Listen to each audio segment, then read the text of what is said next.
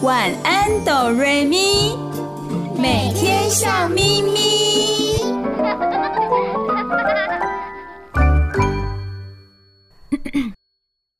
准备好了吗？我们要开始喽！预备备，开始。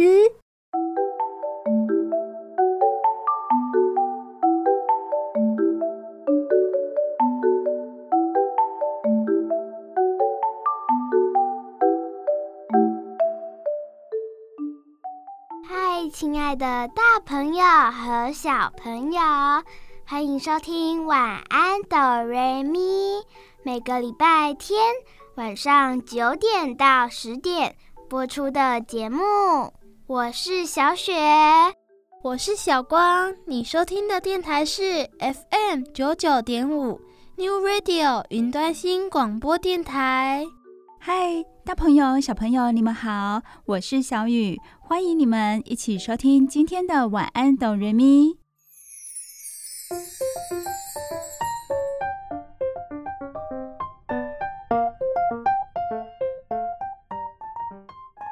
亲爱的，大朋友、小朋友，你有没有不想让别人知道的秘密呢？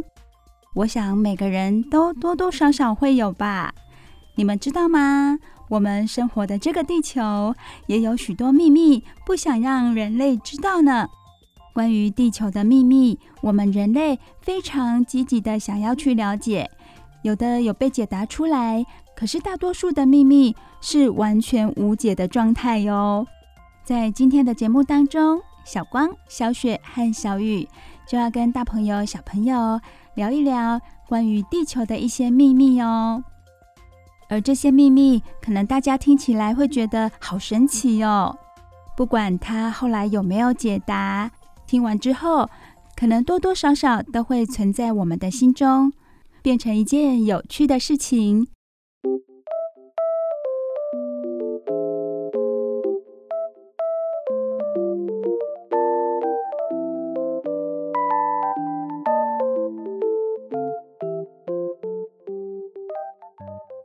小光、小雪和小雨呢，会各讲一个有关于地球的秘密。我们就从小光先开始吧。小光，你今天要跟大朋友、小朋友讲到的秘密，地球的秘密是什么样的秘密呢？是有关于大巨人的秘密哦。哇哦，大朋友、小朋友可以想一想，在我们阅读的一些童话故事啊、绘本故事，有没有听过大巨人呢？有，对吧？而且还不少呢。那么这个世界上到底有没有大巨人的存在呢？这个真的是一个谜团了。好，小光来告诉我们有关于大巨人的秘密吧。我们在地球上有发现大巨人吗？它是否真的存在呢？有人在地球上发现大巨人的脚印哦。哦。有人发现大巨人的脚印是在哪里呢？是在南非。这个脚印是在石头上还是在草原上呢？可以告诉我们吗？好啊，它是在南非特兰士瓦省原始密林区的花岗岩壁上。哦，原来是在石头上，一个岩壁上哦。那里印着一个巨人的左脚印哦，脚趾和脚的形状都非常清晰。哦，我知道，那就像我们走在沙滩上的时候，印在沙滩上的脚印那样子。不过它是印在岩石上的，所以非常的清楚，而且历久不衰。这个左脚印是在垂直的岩壁上，有十二公分深。一点二八公尺长，哇，十二公分深，很深呢。表示如果是大巨人的话，他还蛮用力的踩这个岩石。对呀，好神奇哟！到底这个脚印是不是属于大巨人的呢？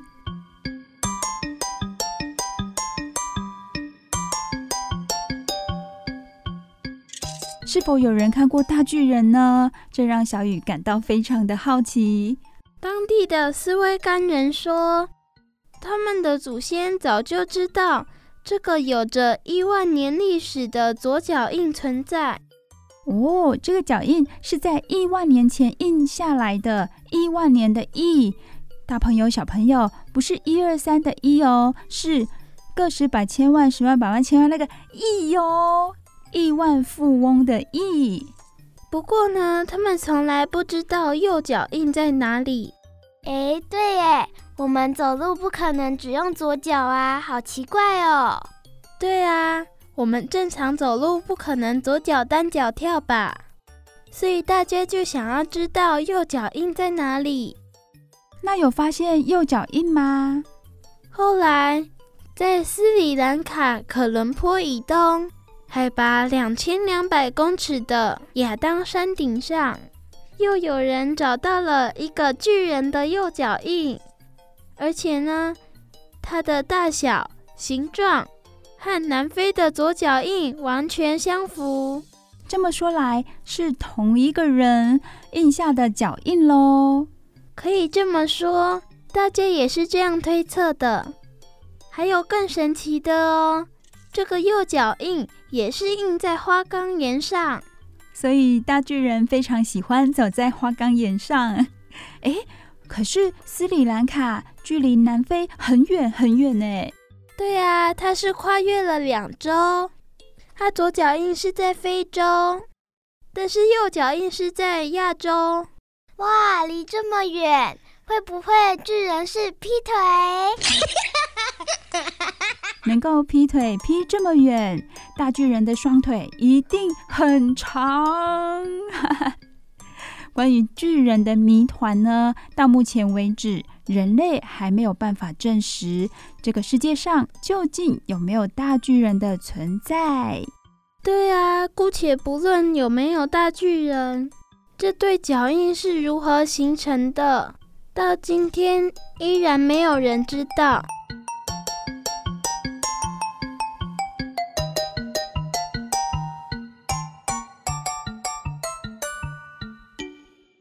大朋友、小朋友，今天小光、小雪和小雨在节目当中跟大家分享有关于这世界、这个地球上的一些秘密哦。刚刚小光讲到的是巨人、大巨人的脚印，接下来小雪要分享的是有关于什么呢？美人鱼。小雪很喜欢美人鱼，对吧？你曾经画过美人鱼，而且有跟小雨分享很漂亮的图哦。那么，究竟这个世界上、地球上有没有美人鱼的存在呢？小雪，赶快告诉我们吧！大朋友、小朋友也很想知道。一九九一年的时候，科学家有发掘到世界首具完整的美人鱼化石，证实了原本只出现在童话故事里的美人鱼。的确，在这个世界上存在过呢。哇，原来美人鱼是真的有诶！美人鱼的化石是在哪里发现的呢？美人鱼的化石是在蒙特纳哥海岸发现的哦，保存的很完整。我们可以清楚的看到，这个动物拥有锋利的牙齿，强壮的双颚。可以撕肉碎骨，可以把猎物咬死。这只动物是公的还是母的呢？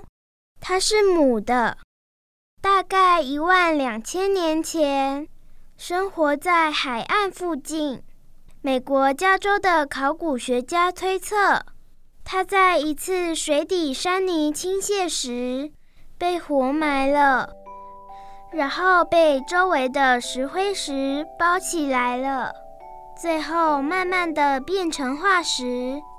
这个化石有多高呢？是什么样子？小雨很好奇。化石显示，美人鱼高一百六十公分，一百六十公分，比小雨还高耶！噔噔噔噔噔噔噔噔，嗯。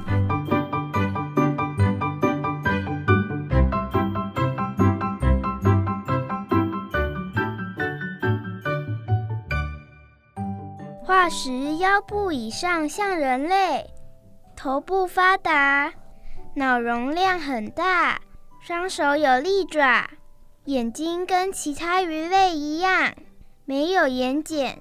哦，它的上半身像人类，头脑也很发达，表示它有思考能力哦。小雪，那这个世界上只有一条美人鱼吗？这样子美人鱼也太孤单了。在其他地方也有发现吗？不是的，在其他地方也有发现美人鱼的踪迹哦。美国有两个职业捕杀者，就曾经在加勒比海捕到一条虎鲨。当他们解剖这条虎鲨的时候，在它的肚子里发现了一副奇怪的骸骨骨架，骸骨上身。三分之一像成年人的骨骼，从骨盆开始，却是一条大鱼的骨骼。经过专家的检验，证实了这是一种半人半鱼的生物。电脑绘图软体根据骨骼的轮廓，也画出了一条美人鱼的形状哦。哇，我好想看看这张图哦。因为人鱼这个生物有了真正的佐证，对呀，因为专家有发现，也真的看到了。小雪也好想看看美人鱼是不是真的很美，它到底长什么样子呢？它是怎么样生活的？对呀，这些事情就像秘密一样，我们都好想知道哦。那么，到底未来我们是否真的可以知道有关于美人鱼的事情呢？真正它的样子，然后它的生活状态是什么样子？这些可能就有待专家去研究喽。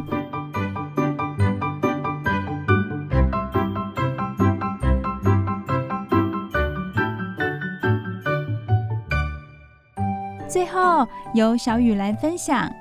雨的秘密，有关于小雨的秘密哦。亲爱的大朋友、小朋友，想不想知道小雨的秘密呢？当然，有关于小雨我的秘密，不会在节目当中告诉大家啦。今天要告诉大家有关于雨的秘密，我觉得很神奇，所以很想在节目当中跟大朋友、小朋友分享。大朋友、小朋友，你们想想看哦，我们平常看到的雨。它是什么呢？它是水，对不对？那么今天我们要讲的雨，它是很特别的哦，是有不同的状态，让我们意想不到的东西从天上掉下来、降落下来。那么有哪些呢？首先要跟大家说的这个奇怪的雨，是发生在西元一九三一年的一月，在斯里兰卡的锡兰岛上，有几千条蛇像雨点般的掉落下来。哇，从天上掉落了许多蛇耶，一条一条的降下来。这种景观是这个岛上从来没有见过的。学者们都认为这种现象应该是龙卷风造成的。因为龙卷风会把地上的垃圾、杂物和动物一起卷到天上去，再掉落到别的地方。诶，不过为什么只有掉下来一种动物蛇呢？到现在为止，人们仍然无法解释。从天上掉下来许多蛇，那种景象还真的有点可怕呢。这是发生在斯里兰卡锡兰岛上的事情。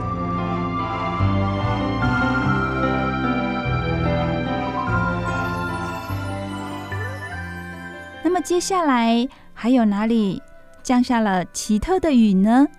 在印度中部的马拉杜地区，有一个村庄叫做比尤里村。每当下雨的时候，人们总是能在地上捡到许多大小不等、颜色不一样的珍珠。哇，不是只有一次哦，是每一次下雨的时候都会出现这样的珍珠。奇怪的是，这些彩色的珠子上有着刚好可以让人用线穿过的细洞。咦，会不会那些珍珠是上帝给的礼物呢？因为印度的女生很爱漂亮呀。小雪很有想象力哦，会把它联想到有可能是上天给的礼物。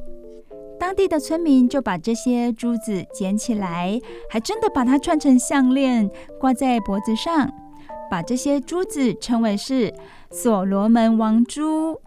这些珠子究竟是从什么地方掉下来的呢？虽然有人做过调查研究，但是没有结果。珍珠雨到今天为止呢，仍然是个谜。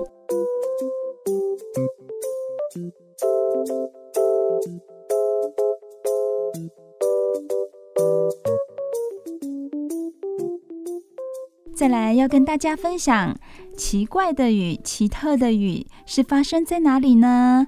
很近哦，离我们非常的近，是发生在台湾屏东县与台东县交界的崇山峻岭之间，有一个充满神奇色彩的湖泊，当地的居民把它叫做八油池，又名小鬼湖。当人们来到湖边，只要对着湖泊高喊一声，哎，不知道是要喊什么吼。是不是乱喊什么都可以呢？那喊完之后发生什么样的事情呢？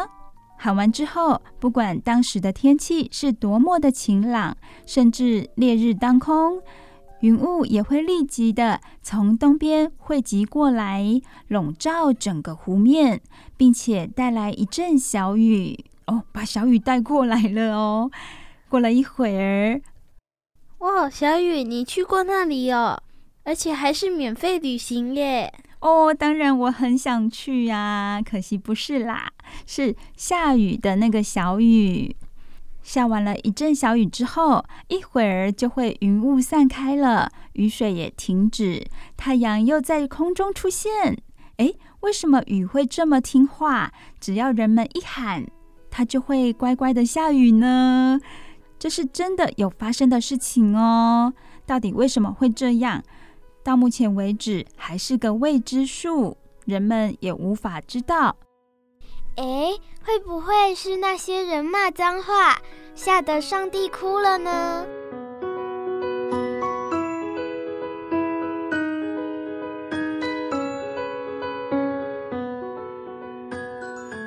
刚刚讲了有三个地方降下奇怪的雨。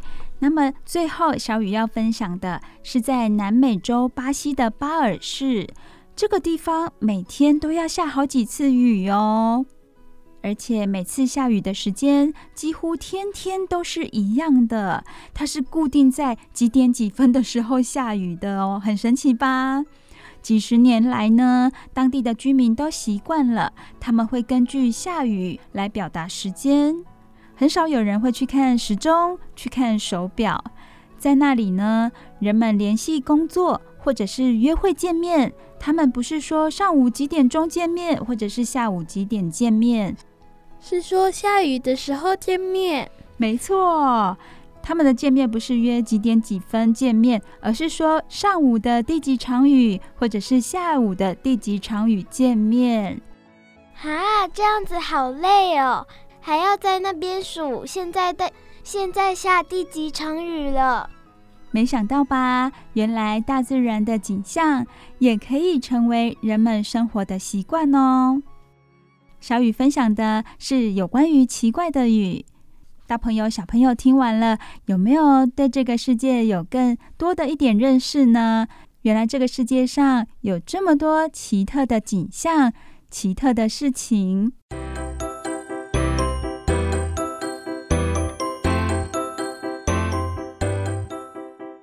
听完了小光、小雪和小雨今天的分享之后，接下来也有好听的睡前故事哦。亲爱的大朋友、小朋友，你收听的节目是每个礼拜天晚上九点到十点播出的晚安哆瑞咪。你收听的电台是 FM 九九点五 New Radio 云端新广播电台。我们先休息一下，听首好听的歌曲。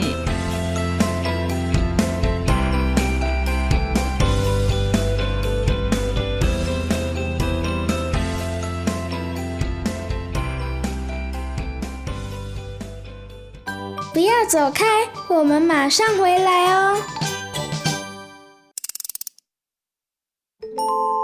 睡前小故事大家来听故事喽。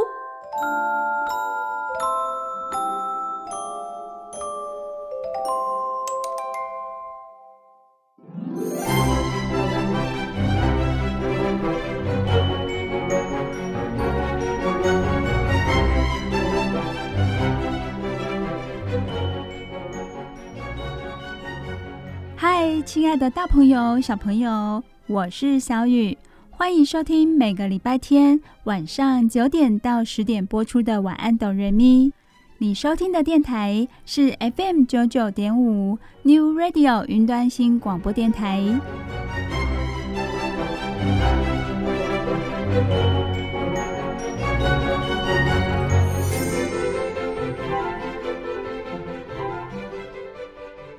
好高兴又来到我们睡前故事的时间了。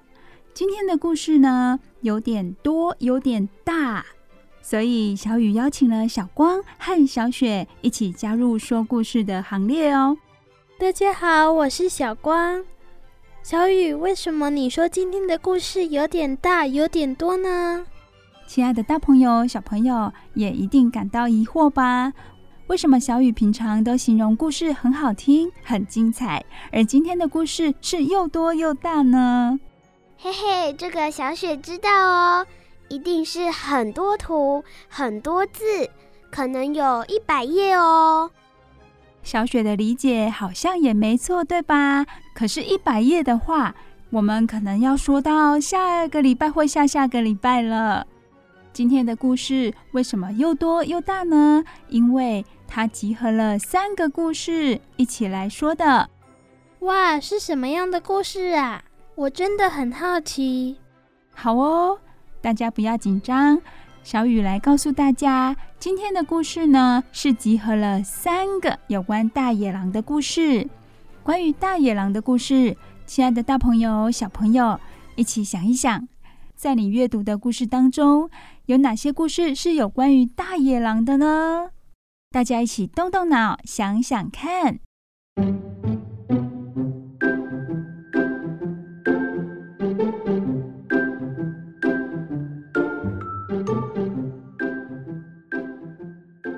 我想到了。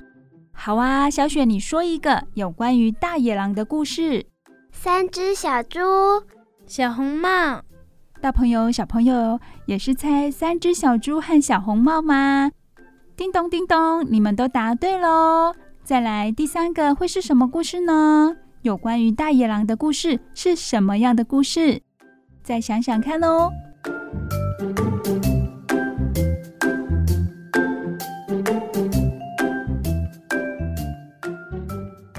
啊，我想到了，之前小雨好像有说过一个大野狼啊，很爱读书，嗯，叫做。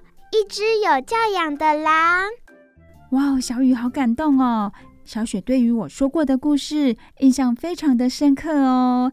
虽然今天的故事当中没有提到这只大野狼非常的有教养，不过它也蛮爱读书的哦。好，我们总结一下，今天的故事里会有提到三只小猪，再来就是小红帽。第三个会提到的故事是谁呢？是什么角色呢？我想起来了，是七只小羊吧？对，小光答对喽。收音机前的大朋友、小朋友，你也答对了吗？今天这个故事很庞大，因为里面有提到三只小猪、小红帽以及七只小羊。故事这么的大，所以我请到了小光、小雪一起来帮忙说故事哦。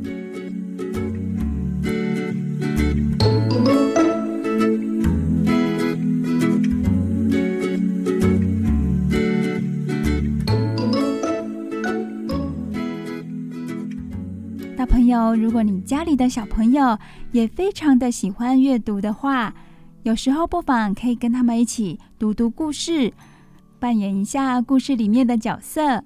今天我们就一起来做个示范，让大家知道在家里要怎么样阅读一个绘本故事，让阅读变得更有乐趣。好，今天的故事就要开始喽。小雪，你告诉我们大家，今天的故事名字叫做什么呢？名字很特别哦，叫做大野狼才要小心。原来今天的故事是以大野狼的角度来看的哦。对，故事就要开始喽。大野狼才要小心。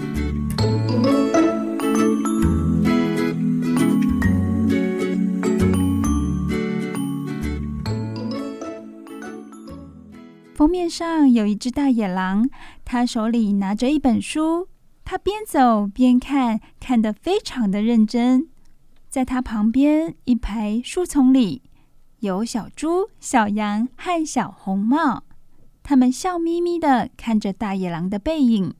这是书本的封面，故事开始喽。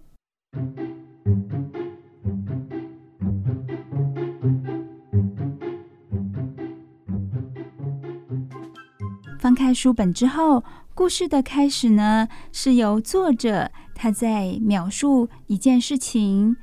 这本书的作者是一位日本人哦，他的名字叫做。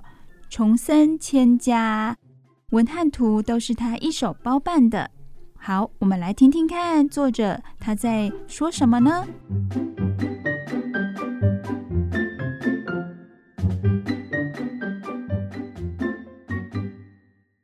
小时候，奶奶常常念绘本给我听，在绘本里面，大野狼全都是大坏蛋，要小心大野狼哦。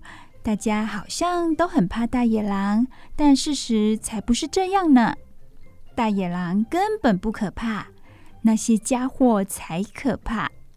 在大野狼的肚子里装石头的小羊和小红帽，还有用锅子煮大野狼来吃的小猪。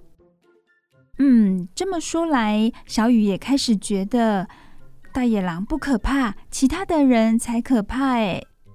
奶奶总是这么说：“大野狼才要小心。”所以作者的奶奶，她其实跟大家的想法很不一样哦。大家都觉得大野狼可怕，但是她并不觉得可怕。要防备的是三只小猪、七只小羊以及小红帽。好，接下来就是故事真正的开始喽。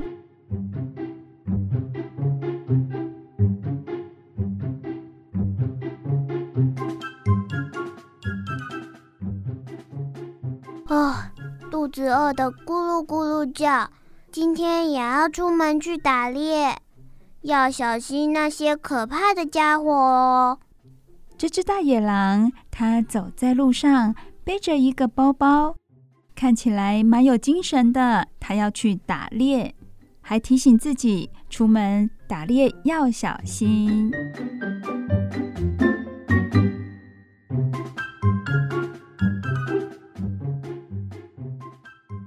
闻啊闻，嗅啊嗅，哇，好香哦！圆滚滚、胖嘟嘟的小猪兄弟们，看起来好好吃哦。大野狼才一出门，就遇见了三只小猪。他连忙的打开书本，三只小猪那一本书，赶快翻啊翻。他很认真的确认了一下，嗯，那是猪大哥。这个是猪二哥，再来是猪小弟，是三只小猪，跟绘本里一模一样。最小只的最可怕哦。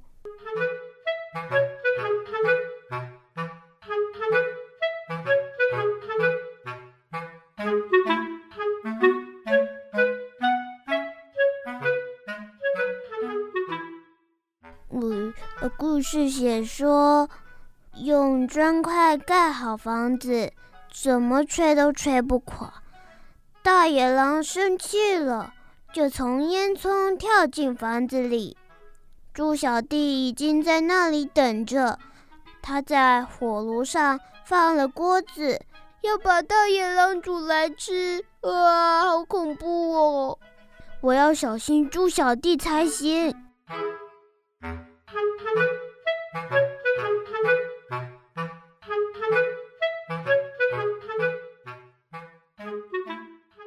呀呀呀！羊妈妈出现了呀！这个时候，羊妈妈出现了，她看到了三只小猪，跟他们打招呼：“小猪兄弟，你们好。”羊妈妈好。小羊们没有一起出门吗？哦，我的孩子们今天在家里看家，不知道他们现在好不好？哦，太好了，这也跟绘本写的一样。这样的话，我就先去吃小羊喽。咦，我真是聪明啊！大野狼看着绘本，流着口水。他觉得趁现在赶快到小羊家吃掉小羊是最聪明的。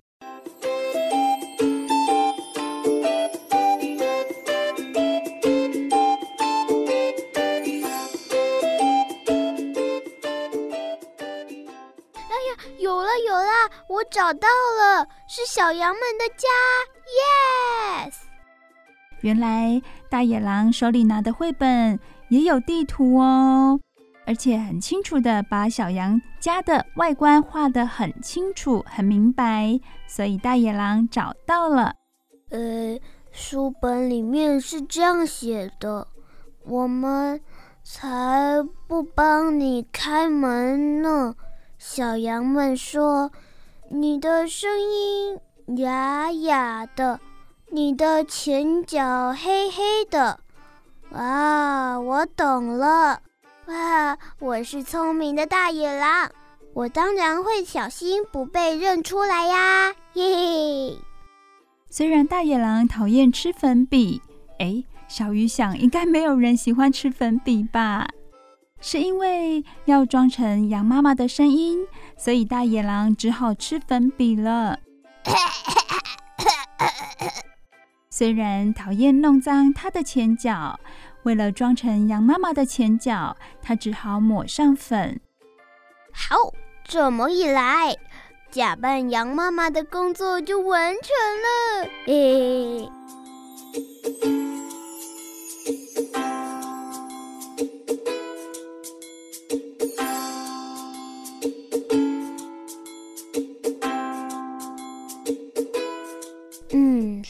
本上有写，大野狼找到六只小羊，把它们全部吞下去。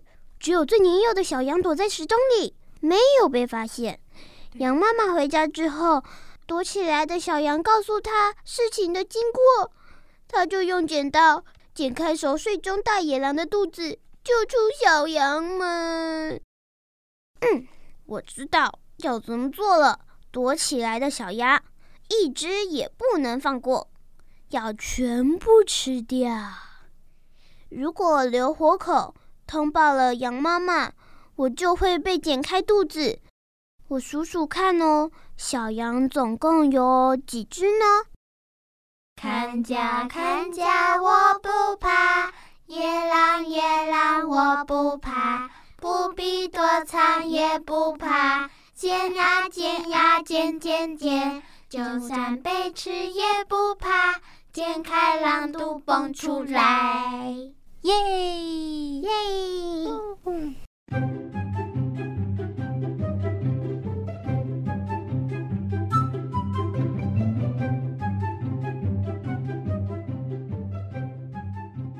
好可爱的小羊们，他们很开心的待在家里，大声的唱起歌来。所有的小羊看起来都不亦乐乎的样子。小雨来仔细看一下，他们各自在做什么哦。有一只小羊，它正在阅读，它阅读的是他们自己的故事诶，而且它看到的这一页，刚好是羊妈妈拿着剪刀要剪开大野狼的肚子。而靠近窗户的小羊，它在做什么呢？哇哦，它正剪开一只大野狼布偶的肚子。然后从大野狼布偶的肚子里拉出了一只一只的小羊布偶。亲爱的大朋友、小朋友，那么在屋外，在窗户看着里面一切的大野狼，真正的大野狼，他看到了这一切，他有什么样的表情呢？对，当然是非常的惊恐啊！只差没叫出声音来。看到这一幕，他还敢进来吗？哎呦，太危险了！太危险了！太危险了！这样的话，就算把小羊吃光光，他们也会从里面剪开我的肚子啊！大野狼吓坏了，他急忙的跑到小河边，赶紧把手上刚刚涂抹的那些白粉洗掉。这下子他吃了闭门羹，他不敢去找小羊了。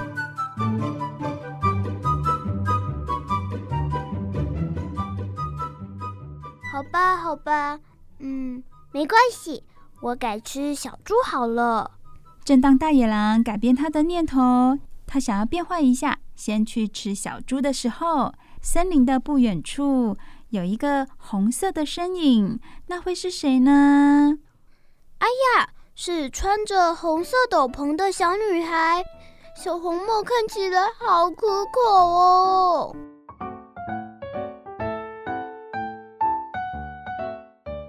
小红帽，你好，你要去哪里呀？大野狼，你好。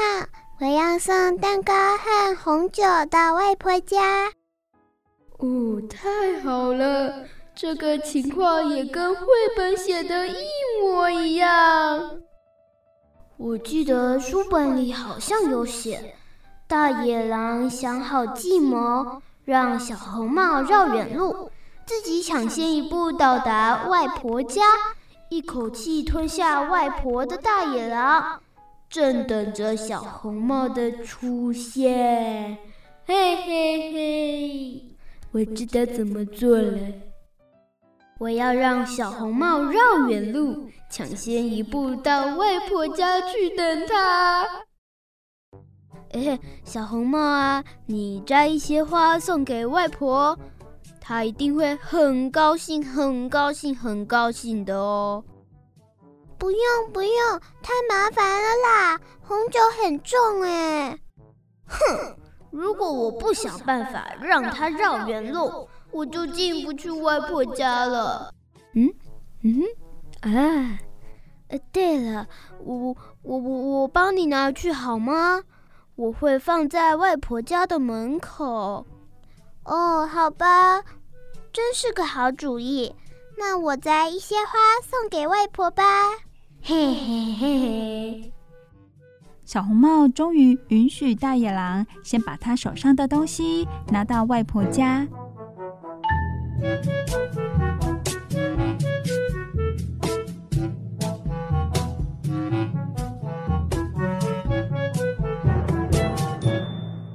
小红帽真的把东西交给大野狼了，让大野狼先拿到外婆家。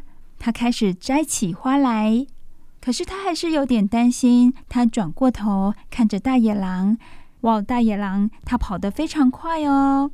哎，大野狼，你不可以用跑的哦，小心蛋糕会变形。你也不可以跌倒哦，不然酒瓶会摔破。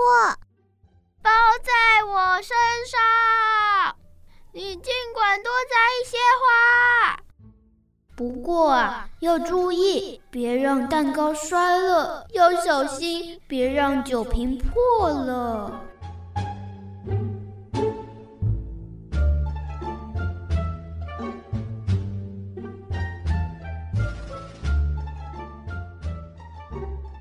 我来看看书本怎么写。嗯，假扮成外婆的大野狼，一口吞下小红帽后。就沉沉的睡着了。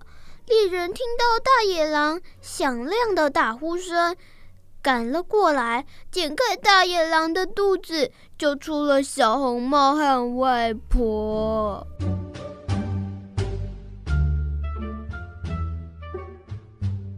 诶，就快要到外婆家了，我动作快一点，看我这神来之脚啊！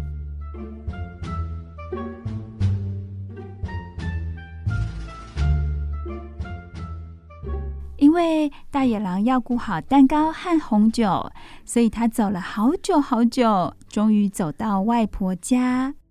我要赶紧先吃掉外婆，然后等着小红帽的到来。千万不可以睡着啊！千万不可以睡着啊！要小心，要小心！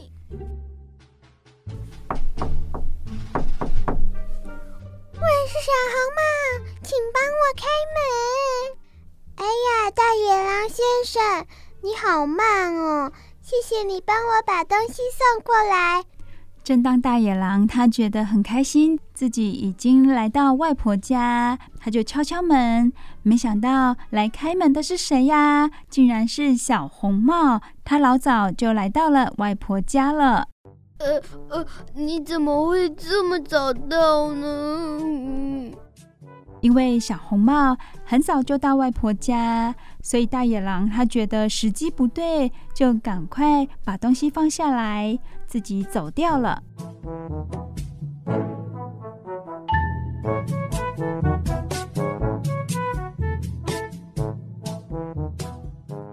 哎呀，我太晚到了。这么一来，连外婆家都进不去。算了算了，没有关系，我还是去吃小猪好了。大野狼赶紧拿出三只小猪的故事。书本有写，大野狼吹倒了用稻草盖的房子，把猪大哥吃掉了。接着，他又把用树枝盖的房子吹倒，吃掉了猪二哥。哈哈哈哈哈！大野狼看的这一本《三只小猪》跟我们大朋友小朋友看的很不一样，对吧？我们看的《三只小猪》呢，猪大哥在房子被推倒了之后，是逃到猪二哥家，然后大野狼又跑到猪二哥的家，把猪二哥用树枝盖的房子给吹倒。猪大哥跟猪二哥就逃到猪小弟的家。所以小雨说，这只大野狼他手里看的故事，三只小猪的故事跟我们看的很不一样。好，接下来故事怎么发展呢？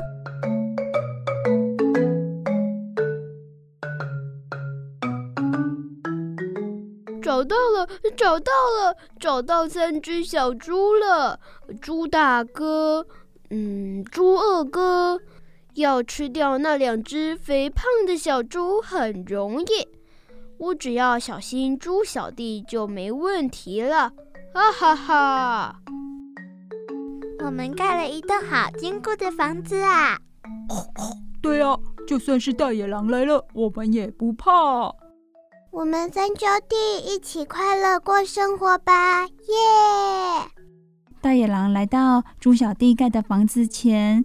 哇，这个房子真的是太坚固了，所以大野狼想：哎呀，这样我就没办法吹倒这栋房子了，说不定一个不小心被吃掉的会是我。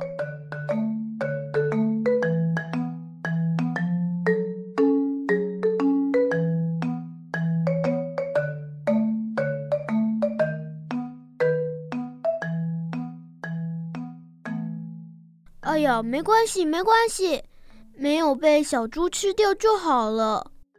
大野狼的肚子很饿，他很开心的要到外面猎食，结果没想到他完全都没有机会去猎捕到食物。最后他还蛮乐观的哦，他说没有被小猪吃掉就好了。今天也是平安无事，太好了。肚子饿得咕噜咕噜叫。明天我还要出去打猎，一定要小心那群可怕的家伙。故事的最后一页，大野狼躺在自己的床上，然后告诉自己没关系，明天再去打猎就好了。看起来他应该是饿了好几天喽。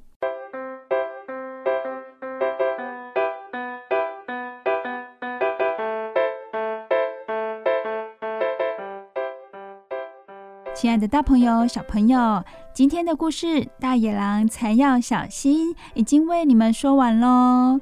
今天的故事很热闹，里面有好多小动物。谢谢今天扮演大野狼的小雪，你好棒哦！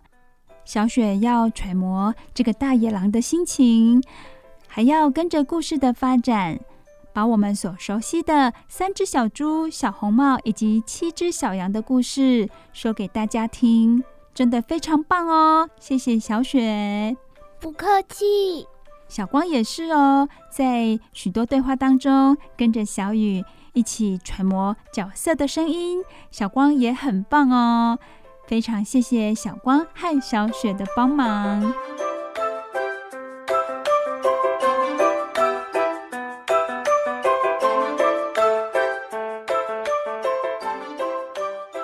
亲爱的，大朋友、小朋友，今天故事当中的小红帽、七只小羊以及三只小猪，他们都非常熟悉大野狼的行径，还有大野狼的一些想法。他们也算是汲取教训，知道大野狼想要吃掉他们，所以他们也很勇敢哦。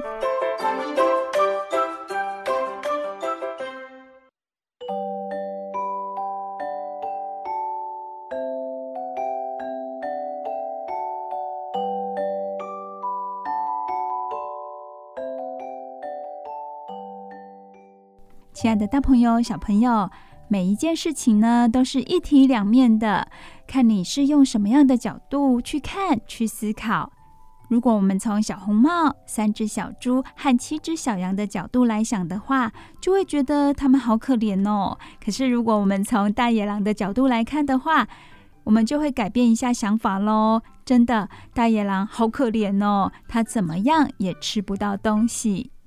每一个绘本故事，我们可以从各个面向去思考，这也是阅读非常有趣的地方。平常大朋友也可以陪着小朋友一起阅读，一起发现阅读的乐趣。每个礼拜天晚上九点到十点，小雨都会说非常精彩的故事给你们听。你收听的节目是晚安哆瑞咪，你收听的电台是 FM 九九点五 New Radio 云端新广播电台。我们让大耳朵、小耳朵休息一下，听首好听的歌曲。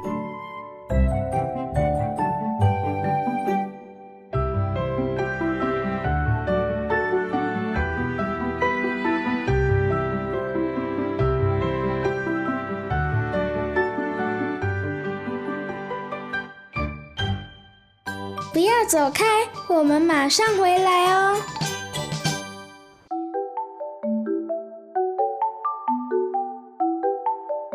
亲爱的，大朋友、小朋友，时间过得好快哦，又到了我们节目的尾声了。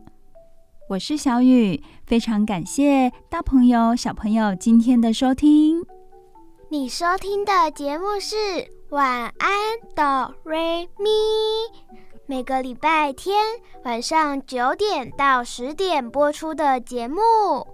今天只要你收听了晚安哆瑞咪，保证你接下来的礼拜一到礼拜六每天都会笑眯眯哦。